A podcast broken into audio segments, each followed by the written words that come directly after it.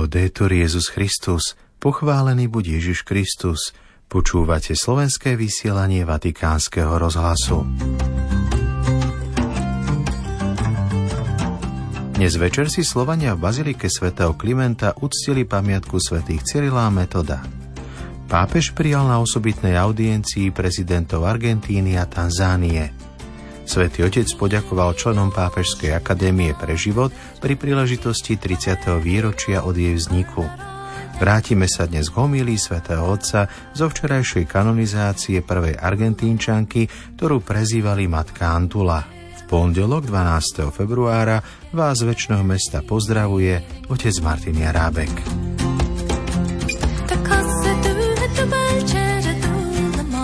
Vatikán. Pápež František dnes prijal účastníkov plenárneho zasadnutia Pápežskej akadémie pre život, ktorí sa stretli, aby tri dni uvažovali o antropologickom modeli, ktorý harmonizuje rozmanitosť disciplín a zároveň sa vyhýba technokratickej hegemónii. Žijeme v dobe veľkého rozvoja umelej inteligencie a prevládajú obavy, že sa algoritmy stanú všade prítomným meradlom ľudského správania. Je preto potrebné nanovo pochopiť vzťah medzi človekom a strojom a na to je nevyhnutné pochopiť, čo kvalifikuje ľudské bytie a jeho hĺbšiu podstatu. To je základná úvaha, z ktorej vychádza reflexia Pápežskej akadémie pre život, ktorá v tieto dni organizuje konferenciu na tému Človek, zmysel a výzvy. A je to tá istá úvaha, z ktorej vychádzal pápež vo svojom príhovore.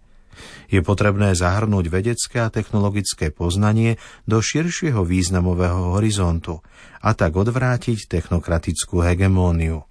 Podobno so súčasnosťou nachádza rímsky biskup v príbehu o babylonskej veži. Môžeme vidieť, že Boží zásah v tejto situácii bol zámerným požehnaním. Išlo o snahu napraviť smerovanie k unifikovanému mysleniu prostredníctvom rozšírenia množstva jazykov.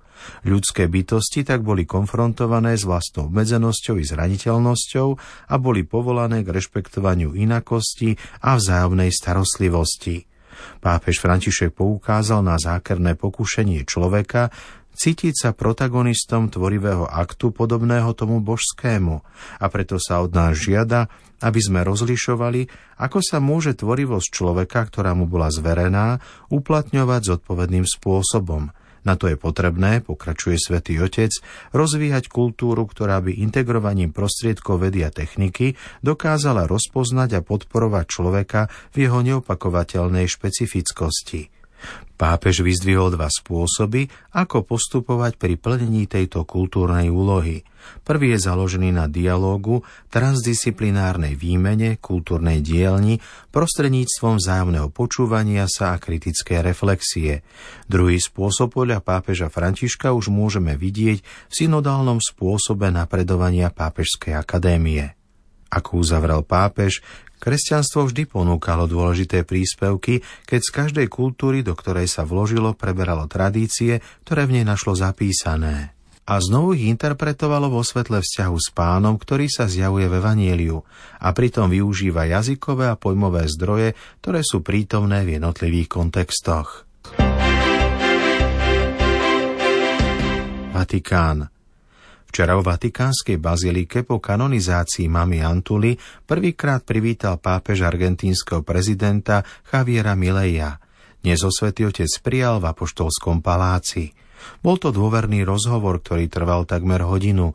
Zazneli aj vtipy, vymenili si dary, medzi ktorými boli zo strany prezidenta aj typické argentínske sladkosti. Potom nasledoval rozhovor s kardinálom Parolinom a monsignorom Gallagherom na štátnom sekretariáte o vládnom programe čeliacom hospodárskej kríze v juhoamerickej krajine, o prebiehajúcich konfliktoch a záväzku k mieru. Vatikán. Včera počas slávnostnej liturgie v Bazilike svätého Petra pápež František kanonizoval prvú argentínsku sveticu – Svetá Mária Antónia od svätého Jozefa je nazývaná duchovnou matkou Argentínčanov. Bola to vytrvalá žena, ktorá zachovávala dedičstvo ignaciánskych duchovných cvičení potom, ako boli jezuiti vyhnaní z Južnej Ameriky. Pápež pripomenul, že bola pútničkou Ducha Svetého, aby priniesla Boha iným, sama žila z prozreteľnosti. Započúvajme sa teraz do slov homílie pápeža Františka. La prima lettura e il Vangelo parlano della lebbra. Prvé čítanie a evanílium hovoria o malomocenstve, o chorobe, ktorá vedie k postupnému fyzickému zničeniu človeka a s ktorou sa žiaľ na niektorých miestach stále spájajú postoje marginalizácie. Malomocenstvo a marginalizácia to sú dve zlá, od ktorých chce Ježiš oslobodiť človeka, s ktorým sa stretáva v Evanieliu. Pozrime sa na jeho situáciu. Malomocný je nútený žiť mimo mesta. Je krehký kvôli svojej chorobe a namiesto toho, aby mu pomohli jeho spolupčania, je ponechaný sám na seba, ba ešte viac ho zraňuje následné odsudzenie a odmietnutie. Prečo? Zo strachu. Predovšetkým zo strachu, že sa človek nakazí a skončí ako on. Nech sa to nestane aj nám. Neriskujme to, držme sa ďalej. Zo strachu. Potom s predsudkou. Ak má takú strašnú chorobu, bolo všeobecným názorom, že určite je to preto, lebo ho Boh trestá za nejakú vinu, ktorej sa dopustil a teda si to zaslúži, tak mu treba. To je predsudok. A napokon z falošnej nábožnosti. V tom čase sa totiž verilo, že dotknúť sa mŕtvoly robí človeka nečistým a malomocní boli ľudia, ktorým telo odumieralo takže podľa ich mienky dotknúť sa ich znamenalo stať sa nečistým ako oni. To je pokrivená nábožnosť, ktorá stavia prekážky a utápa zbožnosť. Strach, predsudky a falošná nábožnosť. To sú tri príčiny veľkej nespravodlivosti, tri malomocenstvá duše, ktoré spôsobujú, že slabí trpia a sú odhodení ako odpad. Bratia a sestry, nemyslíme si, že sú to len veci minulosti – Koľko trpiacich ľudí stretávame na chodníkoch našich miest a koľko strachu, predsudkov a nedôslednosti je dokonca aj medzi tými, ktorí veria a hlásajú sa ku kresťanstvu. Tým, že pokračujú, sa utrpenie zväčšuje. Aj v našej dobe je veľa marginalizácie, sú tu bariéry, ktoré treba zbúrať, sú malomocenstvá, ktoré treba vyliečiť. Ale ako? Ako to dokážeme urobiť? Čo robí Ježiš? Ježiš robí dve gestá. Dotýka sa a uzdravuje. Prvé gesto dotknúť sa. Ježiš na mužovo volanie o pomoc cíti súcit, zastavuje sa, vystiera ruku a dotýka sa ho, aj keď vie, že tým sa stane odvrhnutým. Paradoxne sa totiž tieto úlohy obrátia. Chorý, keď sa uzdraví, bude môcť ísť ku kňazom a bude znova prijatý do spoločenstva – Ježiš naopak už nebude môcť vstúpiť do žiadneho spoločenstva. Pán sa teda mohol vyhnúť dotyku s týmto človekom, stačilo ho uzdraviť na diaľku. Ale Kristus taký nie je. Jeho cesta je cestou lásky, ktorá sa približuje k trpiacim, prichádza do kontaktu, dotýka sa rán. Božia blízkosť. Ježiš je na blízku. Boh je blízko. Náš Boh, drahí bratia a sestry, nezostal vzdialený v nebi, ale v Ježišovi sa stal človekom, aby sa dotkol našej biedy. A tvárou tvár najťažšiemu malomocenstvu, ktoré predstavuje hriech, neváhal zomrieť na kríži za hradbami mesta, odvrhnutý ako hriešnik, ako malomocný, aby sa dotkol našej ľudskej reality až do hĺbky. Istý svetý napísal – pre nás sa stal malomocným. A my, ktorí Ježiša milujeme a nasledujeme, vieme si osvojiť jeho dotyk. Nie je to ľahké a musíme byť ostražití, keď sa v našom srdci objavia inštinkty, ktoré sú v rozpore s jeho priblížením sa a jeho darovaním sa. Napríklad, keď sa vzdialujeme od druhých, aby sme mysleli na seba, keď redukujeme svet na múry svojho blahobytu, keď si myslíme, že problémom sú vždy a len tí druhí. V týchto prípadoch musíme byť opatrní, pretože diagnóza je jasná. Je to malomocenstvo duše. Choroba, ktorá nás robí necitlivými na lásku, na súcit, ktorá nás ničí gangrénou sebectva, zaujatosti, ľahostajnosti a netolerancie. Buďme opatrní, bratia a sestry, aj preto, že podobne ako prvé škvrny malomocenstva, ktoré sa objavujú na koži v počiatočnej fáze choroby, ak okamžite nezasiahneme, infekcia sa rozrastá a stáva sa ničivou. Aká je liečba na toto riziko? na túto chorobu našej duše? Pomáha nám druhé Ježišovo gesto, ktoré uzdravuje. Jeho dotyk v skutočnosti neznamená len blízkosť, ale je začiatkom uzdravenia. A blízkosť je Boží štýl. Boh je vždy blízko, je súcitný a nežný. Blízkosť, súcit a neha, to je Boží štýl. Sme tomu otvorení. Lebo práve tým, že dovolíme, aby sa nás Ježiš dotkol, uzdravujeme sa vo svojom vnútri, vo svojom srdci.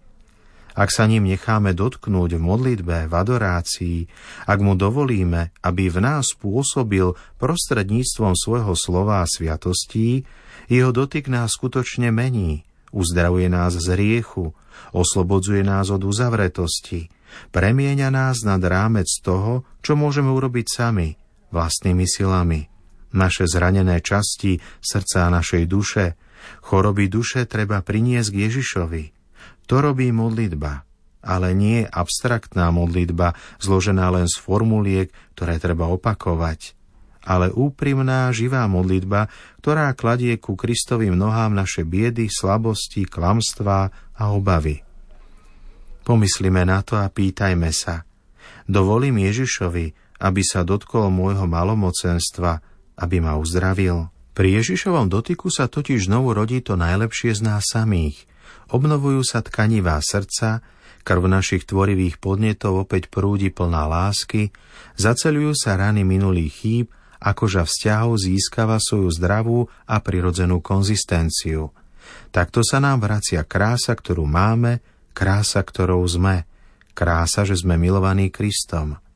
Znovu objavujeme radosť darovania sa druhým bez strachu a bez predsudkov, oslobodený od foriem zmeravenej nábožnosti, zbavenej tela nášho brata. Schopnosť milovať, presahujúca všetky kalkulácie a výhody, v nás znovu získava silu. Vtedy, ako hovorí krásna stránka svätého písma, z toho, čo sa zdalo ako údolie vysknutých kostí, povstanú živé telá a znovu zrodí sa ľud spasených, spoločenstvo bratov a sestier. Bolo by však klamné myslieť si, že tento zázrak si vyžaduje grandiózne a veľkolepé formy, aby sa uskutočnil. Deje sa predovšetkým v skrytej láske každého dňa, v tej, ktorá sa žije v rodine, v práci, vo farnosti a v škole, na ulici, v úradoch a obchodoch, v tej, ktorá nehľadá publicitu a nepotrebuje potlesk, pretože na lásku stačí láska. Ježiš to zdôrazňuje aj dnes, keď uzdravenému prikazuje, aby nikomu nič nehovoril. Blízkosť a diskrétnosť. Bratia a sestry, Boh nás takto miluje. Ak necháme, aby sa nás dotkol, môžeme sa aj my mocou jeho ducha stať svetkami lásky, ktorá zachraňuje. A dnes pomyslíme na Máriu Antóniu od svätého Jozefa. Mama Antula bola pocestnou ducha svätého – Prešla tisíce kilometrov pešo, cez púšťa nebezpečné cesty, aby priniesla Boha. Dnes je pre nás vzorom apoštolskej horlivosti a odvahy. Keď boli jezuiti vyhnaní, Duch Svetý v nej zapálil misionársky plameň, založený na dôvere v prozreteľnosť a na vytrvalosti. Vzývala príhovor svätého Jozefa a, aby ho príliš neunavovala, aj príhovor svätého Gaetana Tiena – Zaviedla preto úctu k nemu a jeho prvý obraz prišiel do Buenos Aires v 18. storočí. Vďaka mame Antule sa tento svetec, orodovník Božej prozreteľnosti, dostal do domov, štvrtí, dopravných prostriedkov, obchodov, tovární a srdc, aby ponúkol dôstojný život prostredníctvom práce, spravodlivosti a každodenného chleba na stole chudobných. Prosme dnes Máriu Antóniu, de Paz de San José, aby nám veľmi pomáhala. Nech nás Pán všetkých požehná.